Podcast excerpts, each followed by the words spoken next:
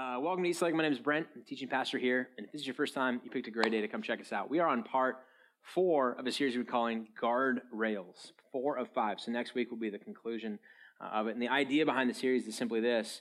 Uh, we all know about guardrails. We know um, you probably drove past several of them on your way in this morning. They're designed, they're like a, a metal structure, usually metal, not always, but usually a metal structure that's designed to kind of keep you on the road, direct and protect us. Um, they're designed to keep us from falling into ditches or hitting walls, or they're, and they're always placed in a safety zone. Um, they're, they're on drivable real estate, but they protect us from undrivable real estate.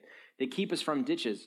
Um, and they're designed to provide limited damage. So if you hit one, you know, you, it's not a good day for you.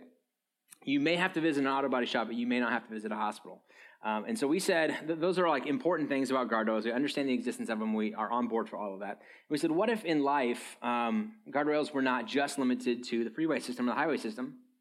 What if you had some guardrails in life? Would guardrails protect you from finding yourself in the ditch morally, professionally, uh, relationally, financially? In fact, looking back at some of your biggest regrets, if you had had guardrails in place, perhaps you would not have done that thing that led to that other thing, that led to that other thing, that led to that other thing, that all of a sudden you look back and be like, ugh, that was stupid. I really regret doing this. And you, you if you said, well, if I, I couldn't, you know, in that moment, it, it got too far. If I could have stopped myself over here, I would have never gotten there. And, and then I would have not been in a position to do those types of things. So uh, we said that it's important for us to kind of think through, uh, through some of these things to get us uh, an uneasy early feeling about um, where, where we're at. Like our, our, we said that they're personal matters of conscience. We established personal matters of conscience that for us kind of light up our conscience and say, watch out, this is, da- this is almost, you're entering into the danger zone. This is almost dangerous. Be very, very careful. Because we said, here's the, the tradition of culture is painted lines. And what culture then does to us is baits us to the edge and then mocks us uh, when we go over the edge. It says, you know what, it, drink responsibly, and then when we go over the edge, uh, over the edge, and we get a DUI, it's like how, you are an alcoholic. You, you can't even control yourself. There's so many problems here, and, and so we said, you know what, it's probably better for us. Looking at our past experiences, our current circumstances, and our future hopes and dreams, what are some appropriate guardrails for me? It's going to be personal. It's not going to be I'm preaching this to everybody. Everybody should live like this. But for me, I need this in place. And a lot of times, because they're in the safety zone, people are not going to understand why you do this. People are not going to, to understand that, that you feel guilty. Like you hit one of these guardrails and you say, ah, limited damage. I feel guilty about this. And you go and you apologize to them. I'm so sorry that I said this or did this or acted in this way. And they're like, it's okay. Hey, it's fine. It's fine. No, no big deal. They don't understand why is it such a big deal for you? I made it such a big deal because I desperately do not want to wake up and find myself in the ditch in this way. And so I've set these things up a little bit early on. So we've talked about specifically when it comes to uh, relationally uh, with friends. We've talked about with friends with benefits and sexual immorality and all those all of those things. Uh, and then moving on to today, and we're all on board. Listen, I really do feel like this has been one of those series that um, even if you're like not a religious person and you're here because you know she's cute and invited you to come and you're like I don't got anything else to do on Sunday mornings, or it's the coffee or the childcare or whatever, and you're here and you're kicking the tires of Christianity. I'm not bought in. I'm not don't give me a name tag. Don't give me anything yet. I'm still just checking things out. That's fine. The beauty of this series is I think everybody would look at this and be like, you know what? I need to do something like this for me. I may not be as strict about my guardrails as the ones that you're presenting, but I can see the value of making sure that I don't, don't, don't go too far towards that ditch because I don't want to end my life or end, have my life end up in that way. So we are all on board for guardrails, but then it comes to money, and I said we are going to talk about um, avoiding the ditch financially. And what I here's what I uh, I don't mean. Um, I don't mean the ditch of bankruptcy or the ditch of you know I'm afraid to answer my phone because it's unmarked callers and they're calling me because I'm in collections and I'm afraid of that. Like th- that's definitely I don't want that for you, but that's not what this talk's about today. Um, if, if, I want you to be able to avoid that, and I think the Dave Ramsey course that they're offering in the community marketplace is a great step in the right direction. But I think what I'm going to talk about is something a little bit differently. And I know that money's not a hot topic and it's not a really cool and it's not a it's not a topic that grows your church. In fact, here's what's been funny. We did Easter what 4 weeks ago and we have always a ton of people for Easter. And then the week after Easter is always low because everybody's like, I went to church last week, I'm good. And then the 2 weeks after Easter um, is has been in the weeks that have followed, the last couple of weeks, we've had our biggest attendance ever in the history of our church. And what's crazy is then we um, then I talk about last week sex and the church's opinion on sex, and then this week the church's opinion on money. The two most unpopular topics that you could possibly it's like thinning the herd is what this is called, right?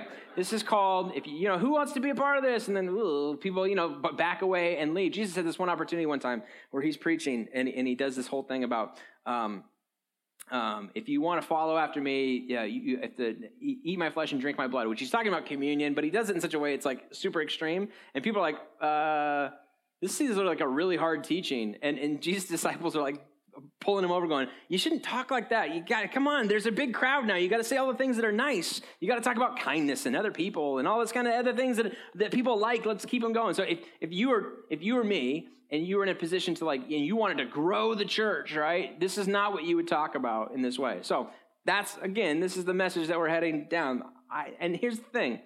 If you are not a Christian, okay, if, if, you're, if you're here and you're like, no, I'm not drinking the Kool-Aid, don't buy me a name tag, uh, I'm, I'm, I'm simply a spectator, I'm in the audience of this. I'm, I'm observing, but not signing up for anything. I totally get it. I understand. We're glad that you're here. First of all, we designed this place to be a safe place for you. And here's the beautiful part about today's message. We're going to look at the words of Jesus as recorded by a guy named Matthew.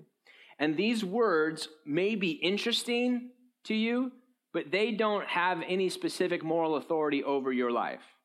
Until you sign up and say, you know, I want to be a follower of Jesus, at this point, all you're doing is, I think it's worthwhile for you to understand what Jesus said about money and finances and other things of life. I think it's worth your time to be able to know. And, and you can tuck this away as to adding to the list of one of the more reasons I don't want to be a Christian, one of the more reasons that I'm going to have to change if I want to do this. But listen, Nothing. You get to observe and be like, sucks for you guys. That's what you get to do, okay? Now, if you are a Christ follower, if you consider yourself a Christian, then what we have today are, you may not like it, and I just want to keep in mind that you know that this is not Brent talking. So don't be angry at Brent, okay? Send your nasty, angry emails to Jesus at Jesus.com because these are his words, not Brent's words, okay? So that's, that's what we're going through and we're talking about. So, uh, again, I don't think the ditch when it comes to financial errors, the reason that you need guardrails when it comes to finances is not because I'm afraid that you're going to end up with poor money mismanagement and you're going to be in collections and you're, you know you're not going to be able to provide for the basics of your family. Listen that's that's another sermon that's another talk that's another time. That's that's important. I think what jesus is saying to a crowd who gathered around him that one day and, and listened to him talk talked about how it doesn't matter what your bottom line is in whatever banking account, or they didn't have banking account, but any, any stockpile of money, it has nothing to do with that. You can be really well off. You can have zero bills and zero debts. You can have money in the bank, and you could still be in danger of living and dangerously towards the guardrails when it comes to poor financial management. You could be golden financially and according to jesus still be drifting towards financial ruin. So we're going to look at a passage today. Um, it comes from the book of matthew which is not really a book. It was a guy named matthew one of jesus disciples who followed him around.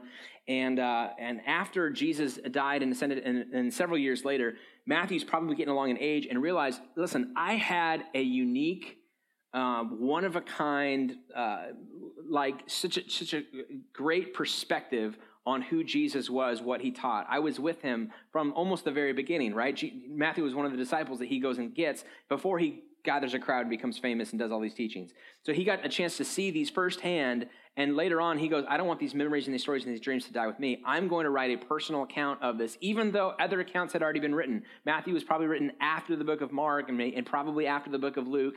Uh, and, and, so he's, and uh, so he's like, I, but I have a unique story. I have a unique angle for this and who I'm trying to write to. So he wrote these things down. In this collection of his writings, uh, of his teachings, there's a section called uh, the Sermon on the Mount. It happens between chapters 5 and chapter 7. And uh, there's a couple, there's debate on whether this was an actual sermon of Jesus. We don't have a book written by Jesus. Jesus never wrote a book. Um, we a lot of times have like glances or, or quick glimpses into some parables or some teachings, but we don't really have any sermons. He didn't show up at a temple and give like a long sermon. However, in this instance, Matthew writes it as if Jesus gathered a crowd on a mountaintop. So either he gathered a crowd that day and Matthew had uh, enough handwriting speed to be able to write things down. Jesus, could you say that one more time? I, would missed that bullet point too. Go on. Or probably more likely is Jesus would teach people this kind of stuff all the time. And so Matthew wrote it in as if, listen, I spent three years hearing this guy talk about things over and over and over and over again. I could tell you his bullet points from memory. So let's just assume that he gathered them together. If you were uh, on like sort of a political campaign during political season, right? These, these people, whoever's running for office, stands up, they give these bullet point speeches, then they go and they do it in the next town, they do it in the next town, they do it in the next town. It wouldn't be too long before an aide would be able to be like, I can tell you what he's going to say. Let me tell you what he's going to say. That's what Matthew has here, I think, for us in Matthew chapter 6 here's a here's a common teaching which is important. Listen here's why this is important. Because if it was a one-time occurrence that's one thing. That's more like oh that's important historically. But if it was this type of thing is what jesus consistently taught about whenever he had a crowd that means that he's got a priority on this that this is characteristic of his teaching. This was something that came up over and over and over again meaning something that he was passionate about something that i remember vividly 10, 20, 30 years after his death, after, I, after he was long gone, I can still kind of piece this stuff together. That is what's powerful about this, and that's why I think what he has to say here is super important. Matthew chapter 6, verse 24. Nobody can serve two masters. Either you will hate the one and love the other, or you'll be devoted to the one and despise the other. It's talking about masters, and it's hard because, you know, we, we're sitting here going, I don't have one master. I have no masters. I have a boss, kind of thinks he's a master sometimes, but I don't really have a master. But we can understand kind of the relationship between, you can't really be pulled. Uh, your time cannot be monopolized by two different people. You cannot be monopolized like you have to be here and you have to be here. I can't be in two places at once, so you got to get one. In, in a sense, you're going to love one and hate the other, depending on which one you like even more. Then he goes on and he says, You cannot serve both God and and then he kind of like lets it hang a little bit. And then he goes you cannot serve both god and the devil right? In which we're like some of you you should you should be laughing at this because that's not actually the words that he says here. We think that's the case. We think that sometimes our tension or, or the yeah, we think that maybe jesus is saying the tension that you're going to live with is throughout life you're going to have to choose am i going to follow god or am i going to follow the devil? Right? That's not the tension that you and I oftentimes live with. Here's the actual verse as how it goes. You cannot serve both God and money.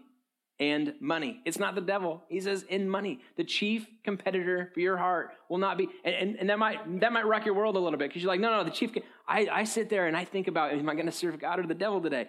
Listen, uh, this is not, you're not going to like this sermon because it's going to go in completely different. And this might not be your church. You might need to go to a different church. I don't know. But here's what he's saying here the biggest tension that you live with is not the devil, it's money. The chief competitor for your heart is your stuff. Not this guy who runs around with a pitchfork and red tights and, and it's I, I don't know. I, I, can't even describe that. He's like no no no. What you will live with consistently is the tension to be am i going to be defined by the things that i have or am i going to be defined or am i going to trust in something very very differently?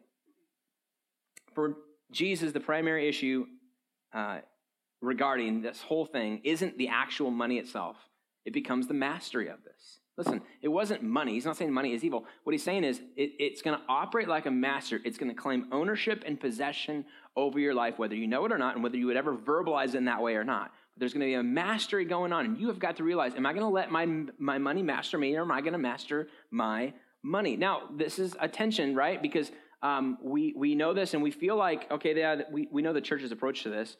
Um, the church always does this. They always talk about money, and then how, what a coincidence. There's a bucket passed at the end, and you have a chance to solve your money problems right then and right now, right? And for all that we know, Jesus never took an offering. Jesus not, did not do this at the end. He, he claimed to them, and he said, listen, it's really important that you need to understand that this is going to master your money. And then he kind of like leaves it at that. He, he, he doesn't do a, and by the way, me and the disciples, we need a new camel. So here, here's a nice little soft bucket. If you could just fill this thing up and prove to me how much you love me. And the church has, listen, been notorious for that. And I, I would apologize for that, but I don't, I don't know that I've ever been a part of one of them that does it, right? So um, I, I, apologize for the, the essence of that in our culture and the perception of that, but I hope that you realize through your time here that that is definitely not what we want. According to Jesus, what he's so badly about is he's like, I want something for you. I want you to not be mastered by the cheap competitor of your heart, which is your stuff. I don't, I don't want it from you. I want something for you.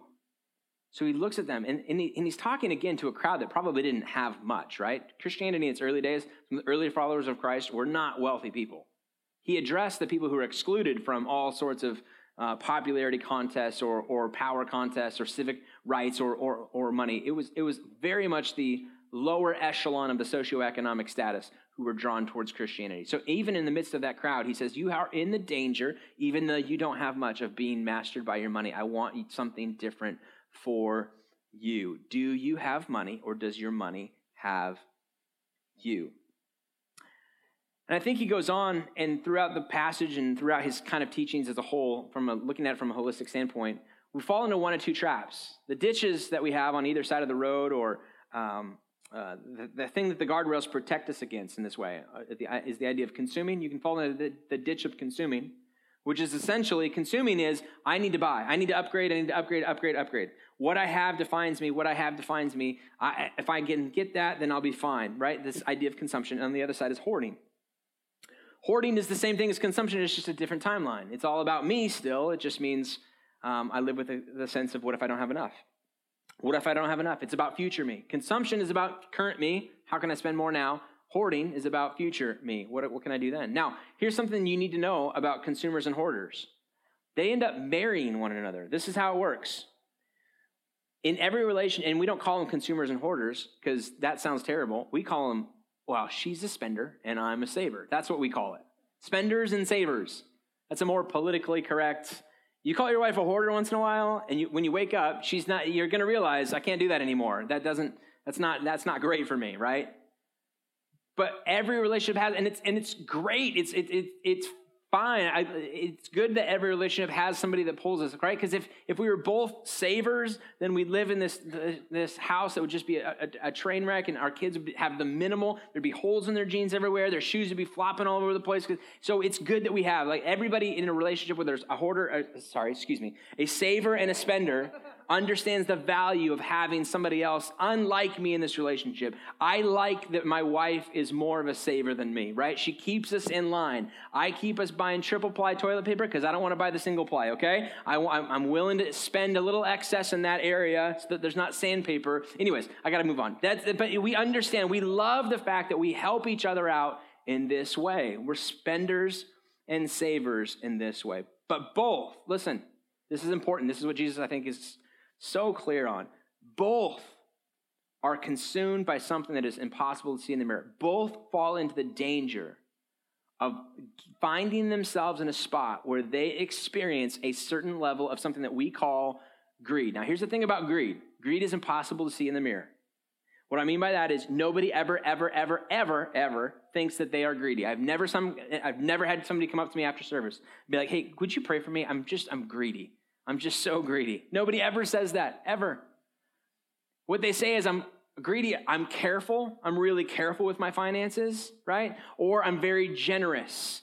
Um, meaning, I, am if they're a, if they're a saver, I'm very careful with what we do. If I'm a spender, I'm I'm a generous person. I like to do things for a lot of people, especially me. I like to do things for me as well. I'm a spender in that way. But nobody ever sees greed in the mirror. And here's what we we did a series, a financial series, like a, a I don't know, a couple years ago, and we defined greed in this way: the assumption that it's all for my consumption. Greed, because let me let me demystify greed, because greed sounds like uh, sounds like uh, uh, what's the um, oh my gosh, I'm blanking on. I don't have my notes. I should. The green guy, the Grinch. Thank you. We think of the Grinch, and we're like, wow, I'm not the Grinch. I mean, come on. I bought my kids a couple of Christmas gifts, you know? I'm not like stealing them, stealing from them from grandpa and grandma when they're bringing the gifts over. I'm not the Grinch. We classify greed as that, but that's not greed. I mean, that is an extreme form of greed. But don't don't overclassify something to make it like so extreme that we would never see it in ourselves. Greed is essentially this: the assumption that it's all for my consumption. That whatever I get my hands on, that's enough. That's for me. That I I am able to and entitled to and and um, have the American right to be able to live up to 100% of my income, sometimes 110%, but then I get slapped on the hand from, you know, whatever credit card bills that come through, and then I kind of back it off a little bit. But everything that I get my hands on is for me. That's essentially greed. Now, here's the thing you can be poor and be greedy. You can be poor and not have a great income and still be greedy. It's still just assuming that everything that I get my hands on, even though there's not much of it, is all for me. And you can be rich and be greedy. We know that. We feel like that. We've, we've seen that. We are related to people who it, becomes obvious. And it, it's either my consumption now, which makes me a consumer, or my consumption later, which makes me a hoarder. Now, let's bring this down to a little personal level, real quick, okay? I was thinking about this this week as I'm trying to get my thoughts together and trying to talk about this. And I thought about something. I, I said, I wonder sometimes what I would have if I didn't know what everybody else had. I wonder what I would have if I didn't know what everybody else had. I wonder what I would want if I didn't know what everybody else had. How much of what I want and what I have is shaped by all the stuff that you have? That I see your stuff on Facebook and Instagram and all this, and I think, oh, those are cool. That's cool. Those are, that looks awesome. I would love to drive those. I would love to drive that. I wonder what my savings account would look like if I didn't know how all of you spent your money. I wonder if my giving statements from the organizations that I feel like are doing good things in the world and I want to support them financially, I wonder what those would look, if those would look any differently if I didn't know how much you were spending on you. That's like the, ugh, that one, that one hurts a little bit more. The problem is this I know too much about what others have that I don't have. And this makes me dangerously discontent. Sometimes I don't even know what I want. This week, honest to God, I'm writing this message. I get an email from eBay on Friday that says, Congratulations, you've just earned a 20% off coupon for $25 or more. It expires in three days, expires on the 30th. I'm, I'm just bringing in details to show you this is legit. I get this email and I think to myself, that's amazing. 20, 20% off? I, should, I don't even know what I want. I got on eBay and I just started being like, let's just explore things that I could buy for 20% off. I don't even have anything. I, it was like, what can we help you find? And I'm like, it just is a blinking thing. I'm like, I don't know.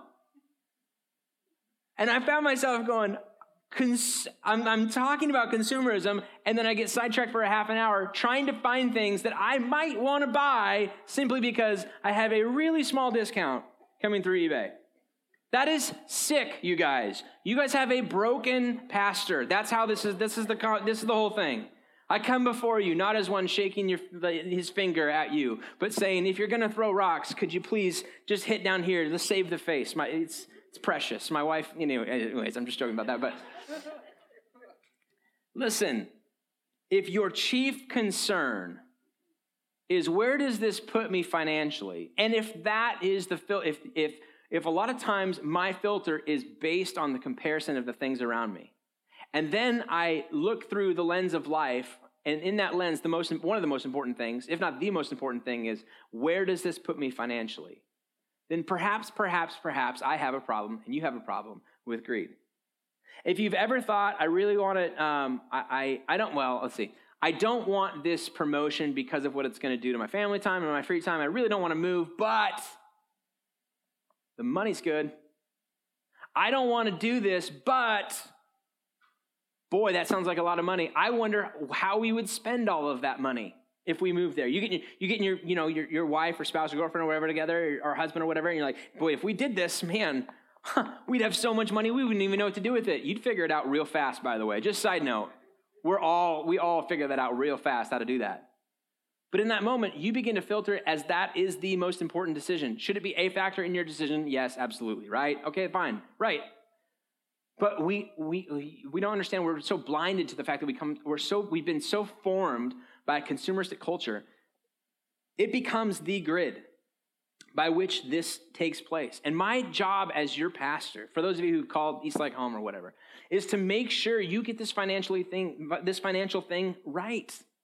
And again, I hope it comes through so clearly because it did for Jesus, and I want it to do for, for this place as well. Not because I want something from you, because I want something for you. Last week, we did this announcement at the end of service. Um, our, we have a, a, system called Planning Center. It's like our back end, like software management, right? So anytime you register for a 101 or anytime you mark a card, it gets on there. Anytime you give, it goes through this planning center. It's all this software stuff that it's way too smart for me. They just came out with this texting to text to give option because they're like, hey, you know, you're reaching a younger generation who uh, doesn't bring their checkbook to church, but they do bring their phone. So why not do this text to give thing? And so, and I, so this came out a couple weeks ago, and the staff at the staff was like, you should talk about it on Sunday. And so last week I made this announcement, and you guys, I'm cringing up here as I'm talking about it. I hope you saw the pain in my face. I hate talking about money. I know that the perception of people who are coming in are like skeptical about church, money's at the top of their list. The church wants me for my money. So I'm, I'm like so, so anti that. I would have rather come up to you last week and told you we're switching to decaf only.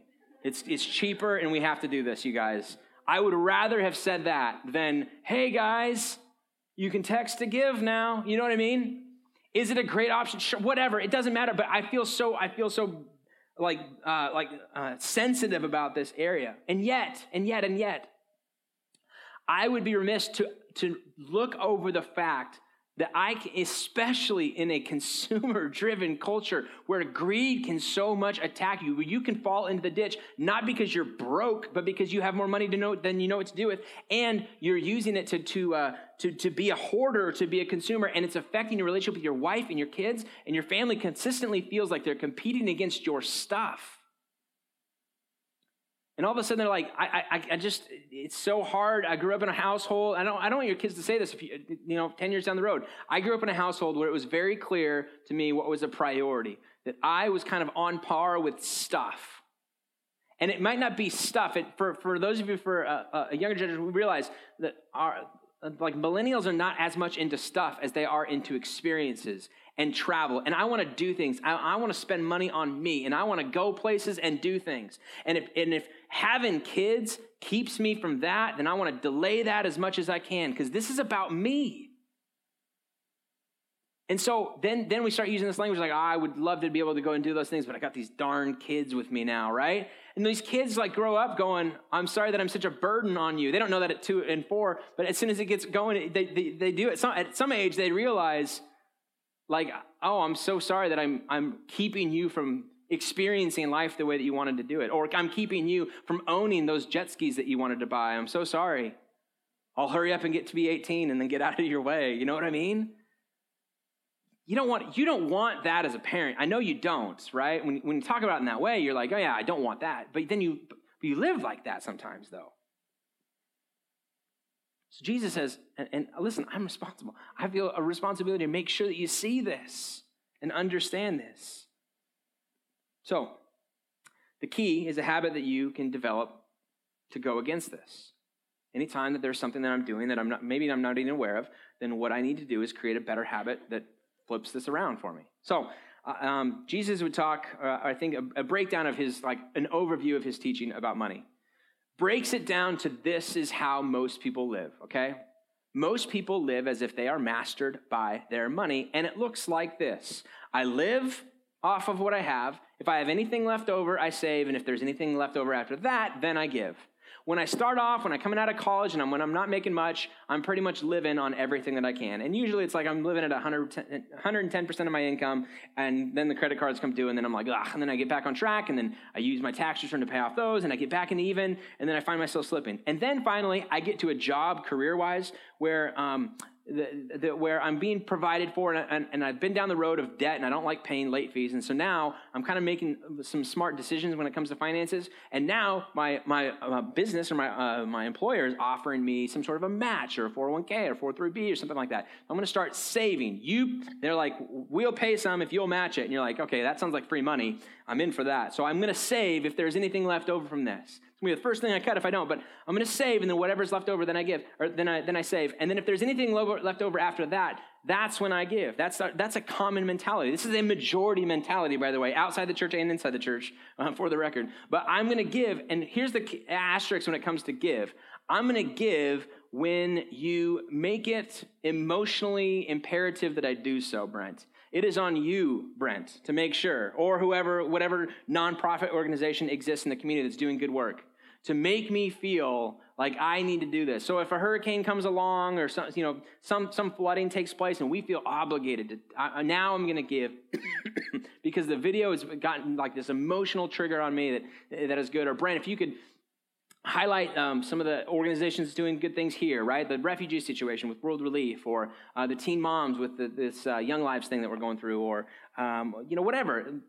If, if you can tug on my heartstrings enough, then I'll, I'll reach in and, and give something in that way. Or I'll tip in this way, I'll, I'll do that. So let me break this down for you on, on how this works out into who this is for. number one is me. Number two is me. And number three is everybody else, asterisk, when I'm feeling generous.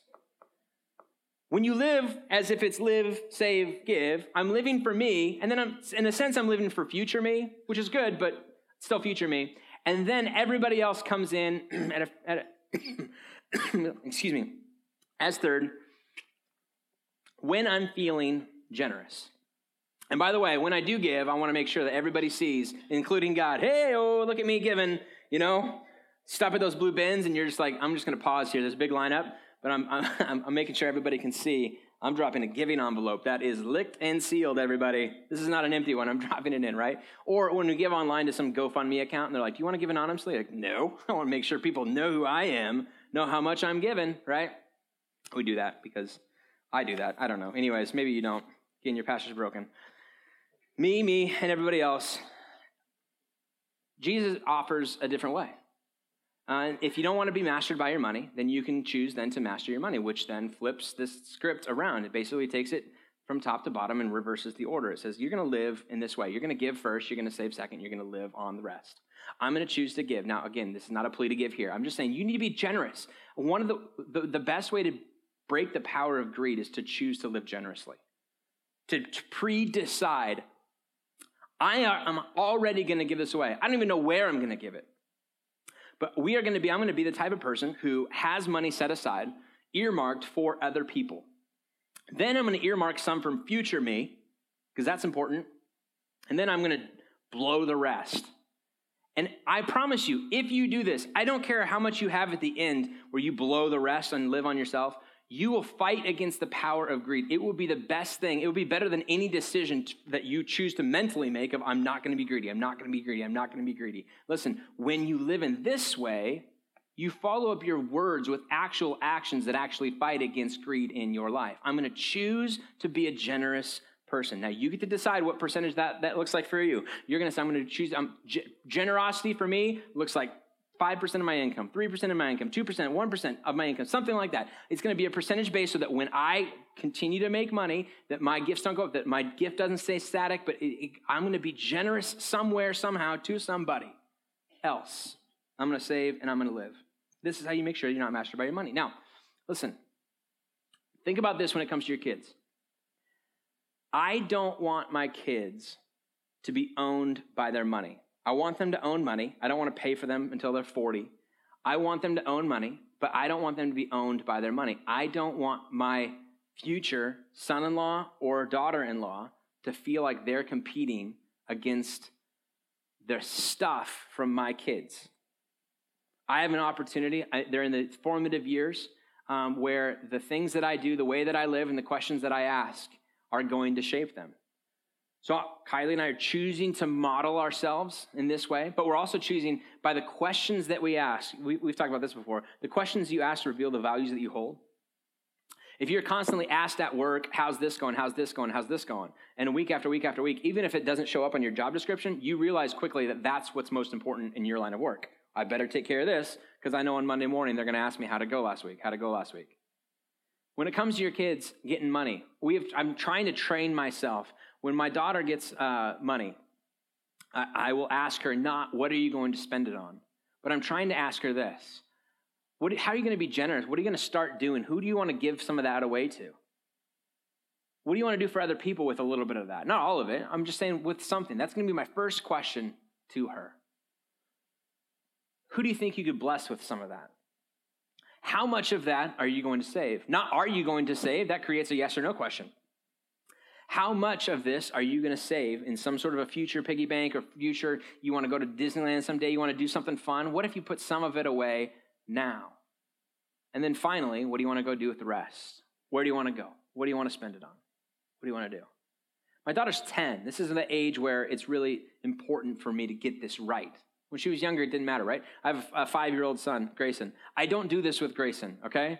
One of the reasons is he loses his money all the time. So I'd be like, it's not about where you're going to spend it. He just like I find dollar bills all over the place. I can tell her his because it's all grumpled up and re, you know just torn in half and all this kind of thing. So I don't have to I don't have to ask him where he's going to spend his money or do anything. I just I'll find it later and then I use that exact same dollar bill to encourage him to go clean up your room. I'll give you this dollar bill and he'll be like he's thinking he's got all this money somewhere and I just keep finding it and then I just keep making him do other projects and making it go over. So anyways, it's a broken system, but don't tell him. He's not catching on. So I'm getting a bunch out of it right now. But with London, it, it's, it's different. I've got to be able to ask these different questions. Why? Because I don't want my children to be owned by what they own. I want them to experience independence from the belief that life equals stuff. I want to communicate to them the reality that no matter how much you get, no matter if you acquire that thing that you want, you will always live with a sense of being discontent. If you allow greed to have any place in your life, no matter what shows up on the assets line of your life, there will always be a growing sense of discontentment, discontentment, discontentment. Why? Because consum- consumerism, consumption, is an appetite. And appetites are never fully and finally satisfied. You never walked away from a meal and said, I'll never eat again in my life. You may say that, and then four hours later, you're looking through the fridge, aren't you? Because that's how appetites work. That's how consumerism works. I'll never need to buy anything else as long as I get that. Eh. Two weeks later, something else shows up. That's shinier. That's newer. The screen's bigger. It goes all the way to the edges now. You just have to look at it and it unlocks everything. Oh, God, I gotta have that. Good grief. Pushing a whole button. Who wants to be pushing a button all day? Oh my goodness. Listen, I want to have I want them to have stuff, and I, I don't want their stuff to have them. I want you to have things, but I don't want your stuff to have you. Jesus doesn't either. He goes on later in that passage, Matthew chapter 6, verse 31. Jump down a few verses. He says this So do not worry, saying, What will we eat? Or what will we drink? Or what will we wear? Right? Um, eating for them, they didn't have refrigerators. Eating was a very concern. How much, where are we going to get our next meal at? What are we going to drink? What are we going to wear? Legitimate concern. It feels super simplistic here. Think of the things that you think about that keep you up at night when it comes to finances. Are we going to have enough to retire someday? Are we going to have enough to be able to send our kids to college or pay at least part of it? Or um, well, he's he's not going to make college. We're safe on that one. So we're going to move on to this one. Uh, are we going to be able to own our own house someday? Right? Are we going to be able to uh, all these things that keep you up at night? That's that's what he's talking about. And he's like, you know what? Don't worry about those things. For the pagans run after all of these things. The pagans, which for them was just somebody who lived as if there were many gods and was not really drawn towards any of them. We live with a, a sense of that the God system exists, but what real is, is something different. It's a, a sense, he's saying, when you think about those things, when you dwell on those things, when those things dominate your time, you're living as if God doesn't exist. Or, and he goes on, and your heavenly father knows that you need them. Or you don't really think that God knows about it or cares about it. Either he doesn't exist he doesn't know about it, or he knows about it but doesn't care about it. When you live with that sense, that's essentially what you're saying. But, and then here's his conclusion, but seek first. But seek first. In other words, reorder, rearrange it. But seek first his kingdom and his righteousness. What do you mean, his kingdom? Jesus, throughout his time teaching his disciples, would come to them and say, Listen, people will know you're my, dis- my disciples by the way that you love one another. As I have loved you, so you must love one another. Another time he says, um, You've heard it said, or you've seen it before, where people who get an authority lord that authority and the, lord their power over themselves, or lord their possessions over themselves. But not so with you. Anytime you get a chance to have influence in any different area, you get on your knees and you wash other people's feet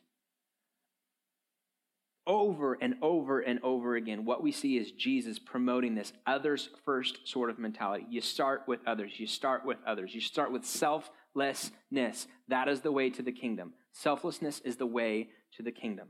And it shows here, and it's the prime example here is in the financial realm. But he says this is just a true a truism for life in general. The way to the kingdom is through selflessness. Now think of all the broken things in our world. Think of all the broken systems politically, economically, socially. Look at this. And, and ask yourself the question or, or, or, or dwell on this. Would selflessness, would selfless living have an impact on this? If people live selflessly, in this area? Would it have an impact? Would things be different? And you know the answer to that question is yes. Selflessness would solve everything.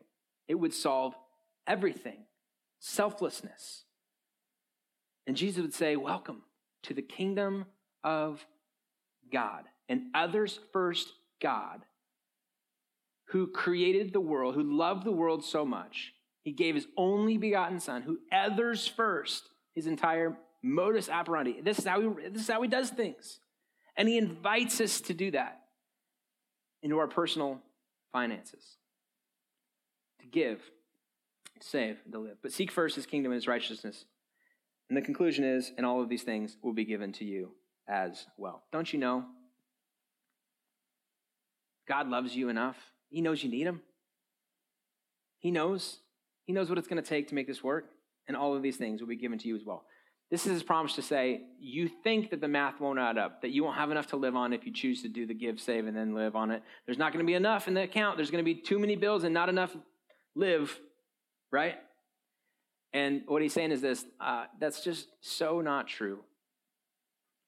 You live your life so many times thinking, I'm going to outlive what I have, when the opposite is so often true with us. Do you know when most people get this? Most people get this and really truly understand this when the bottom files out financially for them. In my experience, when somebody comes to me and says, I lost my job, uh, things are incredibly tight. I'm trying to work two jobs because he's hurt. There's something is, is going on. He can't work. She can't work. Things are things are just difficult and we're just trying to piece this thing together. And I'm not coming here to ask for a handout. I'm just telling you, would you pray for us? I'm, I'm just, I'm, I'm, I'm really struggling with some of this. And they choose to say in that, in that moment, but you know what? We, we, we still, we want to be faithful with our finance. We want to be faithful with this. We're going to choose to be smart with this. We are on the road back towards recovery financially, and we're going to start by being generous we're going to start by saving, tucking things away for future me, and then we're going to live on the rest. And we're committed to living in this way. Even though we could live on 100% of our finances, we're going to choose to live on less, even though we're on the road out of this. And you talk to these people later on, and they may not live on the street that they wanted to live on, or drive the thing that they wanted to drive on, or have as much in their 401k as they wanted to. But you talk to them, and you, and you hear them talk about it, and they say, I'm more content than I've ever been in life, and I cannot put a price tag on this. Because here's what nobody in the room is thinking this is the perfect time to talk about this. I just got in, an endowment from the Queen of England. I have more money than I know what to do with. This is a perfect time to talk about this topic, Brent. Nobody ever says that. This is obviously usually the worst time to talk about this. Ah, if you would know, the bill's stacking up. If you would know this, I cannot be generous in this way. And at this time, in this season, doesn't make sense for me. I get it. I'm just telling you, that's a pretty great sign. You might be owned by your stuff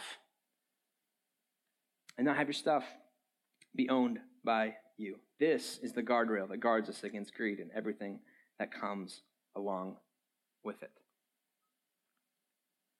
This is the guardrail that keeps us from being consumed by consumerism or consumed with hoarding, which then becomes the ditch which influences our lives. And the danger of this one, again, is you just don't see it in the mirror. Years later, through counseling, years later, through broken relationships, your husband, your wife, your kids find themselves saying, I just found myself competing with their stuff. And our relationship was secondary to advancement in his employment or her employment or a bigger house or a bigger car or a bigger something. And I always felt like I was kind of in the way. And it's fine. Still love him. Still love her. Still my mom. Still my dad. But there was a window. It could have been so much different. So much different. Now, if you're single, this is great because you only have to convince the person in the mirror what you're going to do with this. Now, that person's greedy. Don't forget about that. But you get a chance to be in control of this. And if you're married or, or in a relationship or uh, partnership or whatever, you're looking at this going, okay, now I got to I got to talk to them about it. We got to make this decision together. This is going to be a guardrail for us of what this is going to look like. But you can look at them in the eye and be like, I don't want you to ever feel like you're having to compete with stuff in this relationship. We are going to have a better handle on this. We are going to get this right. In a world and in a culture that does not get this right way more often than they do, we are going to be different. We are going to be different. 40 years from now, you are not going to feel like you ever had to compete with, uh, with stuff when it comes to my allegiance or my love for you. Things were things. We owned things and they never owned us because we chose to give, to save, and then to live. A better way. Not because I want something from you, I just want it for you. Let's pray. Father, we, uh, we are so grateful for this. I mean, it, it feels weird to say grateful because we, we, we, know it's a difficult uh, it's a difficult topic. It's, it's a difficult thing to kind of put our, our hands around it and really get on board with. This is one of those talks that usually we just kind of sit with for a while and, and maybe don't take action on it or, or think, ah, that's, that's good for someday. That, that when I get that raise or when I get this or when things smooth out, when the waters get a little bit s- smoother, then I'll be able to make some of the decisions that I, I really want to make in this area. And I pray that you would help us to see that there's never, ever going to be a perfect time to be able to make this right in our life. Give us the wisdom to see that so clearly. Give us the wisdom to be able to see somehow the areas in our life where our stuff has owned us. And then give us the courage to do something about it, to live differently, to live in a way that probably outsiders would be like, why, why in the world? Why would you feel guilty about that? Why would you do this? Why? And it doesn't make any sense to them. But for us, it becomes a personal guardrail, it becomes a matter of conscience because we so desperately want to be the type of person who does not live as if you do not exist or do not care or will not provide, but instead puts our trust in you. Help us figure that out for us. In your name, amen.